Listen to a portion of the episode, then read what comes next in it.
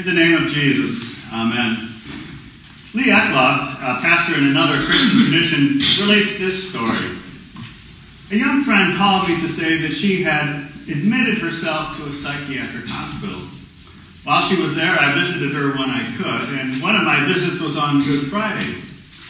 I asked her if she would like me to bring communion to her. She said she would and asked if some of the other baptized Christians could join us. On that spring morning, five or six of us gathered in her room and shared the sacred meal. I think it was the most meaningful communion service I've ever shared. Half a dozen strangers, each scarred by heartache, sitting helpless in a locked ward. Yet Jesus was there because we were there as his beloved. He was not only there among us, but he was there within us. Even as broken people, we were one with each other. We were strengthened by his presence. We are healed in a way. We were nourished, washed, and rejuvenated, all because we had communion. I relate Eckloff's story not to raise questions about different sacramental understandings, rather because it exhibits the four steps or four stages that we find in our gospel reading from Matthew chapters 9 and 10. Eckloff saw these patients, these strangers in their need, alone, patients in a psychiatric hospital. Matthew writes, when he, that is Jesus, saw the crowds, they were harassed and helpless, like sheep without a shepherd. Sheep without a shepherd is not a direct Old Testament citation, but we hear something very similar from Moses his, in Numbers chapter 27 when he asks Yahweh to appoint someone to, quote, lead them, that is the children of Israel, out and bring them in, that the congregation of the Lord may not be as sheep that have no shepherd after he is gone. And then again in 1 Kings 22, the prophet Micaiah foretold the death of King Ahab in a vision. Quote, I saw all Israel scattered on the mountains as sheep that have no shepherd. In both instances, God's people faced a leaderless void. Sheep without a shepherd have no neither a protector nor a provider. But not just any shepherd will do. We also hear an echo of Ezekiel 34, where Yahweh's sheep are scattered because the shepherd that he has appointed have been gorging themselves on the flock instead of caring for the sheep. Surely there were leaders in Judah when Jesus had this vision of the crowds, shepherdless sheep. Indeed, they appear in the verse immediately before our reading, blaspheming and accusing Jesus of demonic possession. possession. Many in our day perceive a lack of leadership as the pandemic gave way to riots and then more peaceful protests. They feel harassed and helpless, in the words of our text, or more literally, whipped and flayed and thrown down. But in Jesus' day, and in ours, the culpability lies not only with the false shepherds, or overzealous police, or even systemic racism. Some are thrown down by injustice, by grief, and the abuse of authority. Others are flayed by the virus, the resultant economic strain, and loneliness of self isolation. Everyone is harassed by a sinful inclination to respond with unrighteous anger, fear, and self righteousness. All are helpless to their sinful nature. The old Adam, the old Eve in each of us. But shepherdless sheep is not all that Jesus sees. His vision includes a harvest ready to be brought in, people ripe for the good news of the reign of heaven breaking into their world, a rich bounty of provision for those cast down, cast out of society's protective veil, a certain healing for those with failing limbs and broken spirits, a blood bought with salvation for every sinner. Jesus sees, just as Eckloff saw, the need in that psych ward. Do we see? Do we have the vision of Jesus as we look around to our families, our congregation, our community, our nation? Seeing is a necessary beginning, but by itself, it is of no help. Eckloff saw the needs of those that gathered in that small sideboard. He saw and he had compassion on their heartache helplessness. Jesus, when he saw the crowds, had compassion. Vision leads to, vision engenders compassion. The second step or stage of our text.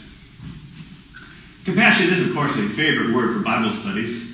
Splanchnizomai. It's a word that practically begs for a good case of Tillamook crud clogging your vocal passages. It is the gut wrenching, intestine twisting, visceral response to misfortune, calamity, and disaster. How profound to consider that it is the Son of God who reacts this way. He knows, he sees our lost condition, but he knows even more. He knows the end of our lostness, and his stomach rolls over. But don't let the Greek word steal the show. Consider the root of our English word compassion.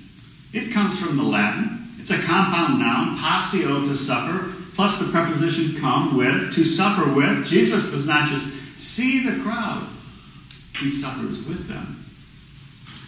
Hebrews chapter 2.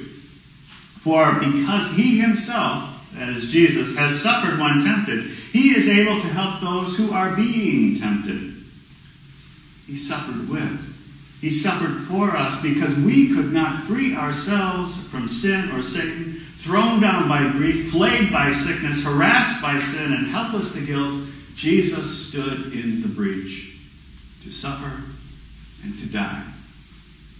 Earlier in that same chapter of Hebrews, we read, But we see him, namely Jesus, crowned with glory and honor because of the suffering of death, so that by the grace of God he may taste death for everyone. In his compassion, Jesus is the suffering servant of Isaiah 42 and 49 and 50 and 52 and 53. On his 39th birthday, Christian Wiman was diagnosed with an incurable form of blood cancer. He wrote frankly about the agonizing effects of his illness and the treatments. Quote, had bones die and bowels fail. Joints lock in my face and arms and legs so that I could not eat, could not walk. I have passed through pain I could never have imagined. Pain that seemed to incinerate all thoughts of God to leave me sitting there in the ashes alone. Close quote. When the diagnosis came, Wiman was a rising star in the literary world and editor of a prestigious poetry publication. Though Wiman confessed that his Christian faith had, quote, evaporated in the blast of modernism and secularism to which I was exposed in college, the diagnosis started a journey that ultimately led him back to God. It wasn't a particular doctrine that drew him back to the faith, but Wiman found a friend in the suffering Messiah. He writes, I am a Christian because of that moment on the cross, when Jesus, drinking the very dregs of human bitterness, cries out, My God, my God, why hast thou forsaken me? The point is that God is with us, not beyond us, in suffering. I'm a Christian because I understand that moment of Christ's passion to have meaning in my own life. And what it means is that absolute, solitary, and singular nature of human extreme pain is an illusion. I'm not suggesting that ministering angels are going to come down and comfort you as you die. I'm suggesting that Christ's suffering shatters the iron wall around individual human suffering. In the face of brutal, isolating pain, we don't really want an answer. We want a person. At such times, there is simply no substitute for the presence of Christ. Christ was a suffering unto death, a substitutionary death. His death for yours, for mine. So we sang in our opening hymn, Be of good cheer, for God's own Son forgives all sins which you have done. And justified by Jesus' blood, your baptism grants the highest good. Forgiven, justified, baptized. All of Christ's merits have been given to you. You are redeemed. Jesus has compassion for the lost and shepherdless, the flayed and the downcast, for sinners like you and me. And compassion leads to gathering, the third step of our text.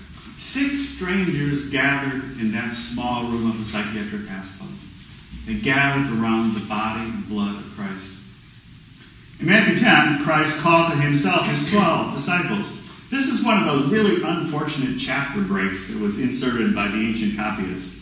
It obscures the fact that Jesus has just commanded them pray earnestly to the Lord of the harvest, to send out laborers into the harvest. And here in the next verse, Jesus, the Lord of the harvest, gathers laborers for the harvest. It is, of course, a little strange to talk about gathering in the context of this pandemic. We now enjoy the right to gather as a group of up to 50 persons, while elsewhere the rules limit our sisters and brothers to 25 or 10 or not at all. Yet even as we gather, we do it behind masks at six foot intervals. There is a pervasive uneasiness about our assembly that challenges the relationship between the two realms, the secular and the sacred. But let us return to the text and point out an important aspect of the gathering that Jesus does in Mark, Matthew chapter 10. He does not gather the disciples for their own edification. At least that's not his primary goal. Jesus gathers his disciples so that he might send them out. To send Eckloff into a lonely room in a psych ward amid heartbroken strangers. This is the fourth step of our text, the sending of the apostles.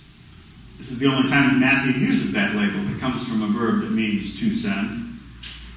And we need to step aside here for a moment and note the uniqueness of the 12. Three times in the first five verses of Matthew 10, Matthew speaks of the 12, and each time the term is placed at the front of the sentence in the original for emphasis. We also note the task with which they are charged. Proclaim as you go, saying, The kingdom of heaven is at hand. Heal the sick, raise the dead, cleanse the leper, cast out demons. Theirs was an extension of the work of Jesus himself, focused on the lost sheep of the house of Israel. And while in this instance Jesus sends them out to heal and raise and cast out, after the resurrection the mission changes. John chapter 20. As the Father has sent me, even so I am sending you. They're sent to forgive the sins of the penitent and to bind the unrepentant in their sin. In doing so, it's not a stretch to say that Jesus sent the apostles to do what he had come to do to see, to have compassion, to gather, and to send. The four steps or stages of our check continue even in our day. Jesus continues to send his people to see others, especially those thrown down by grief, flayed by sickness, harassed by sin, and helpless to guilt, to see them as people for whom he also died. He continues to send his people to have compassion on those who are helpless and harassed, to suffer with them and to help them bear their burdens. He continues to send his people to speak words of life and forgiveness that not only creates saving faith in the hearts of hearers by the power of the Spirit, but he also gathers them around together in his body, the church. And he continues to send his people to continue sending others until all have heard and believed and come together in his name. Last week, our gospel lesson was from the end of Matthew's gospel, the so called Great Commission. In a sense, this week's reading gives us the background for that greater commissioning. Before the sending, there must need be a gathering. And before gathering, compassion. And compassion can only begin when we see. And it all starts with a gracious God. Would you pray with me? Jesus, Lord of the harvest, give us the vision to see those around us. Engender in us the compassion to know their suffering. Encourage us to gather them to you. Equip us to be sent out and to send others that even more of the lost may be found in you. Amen.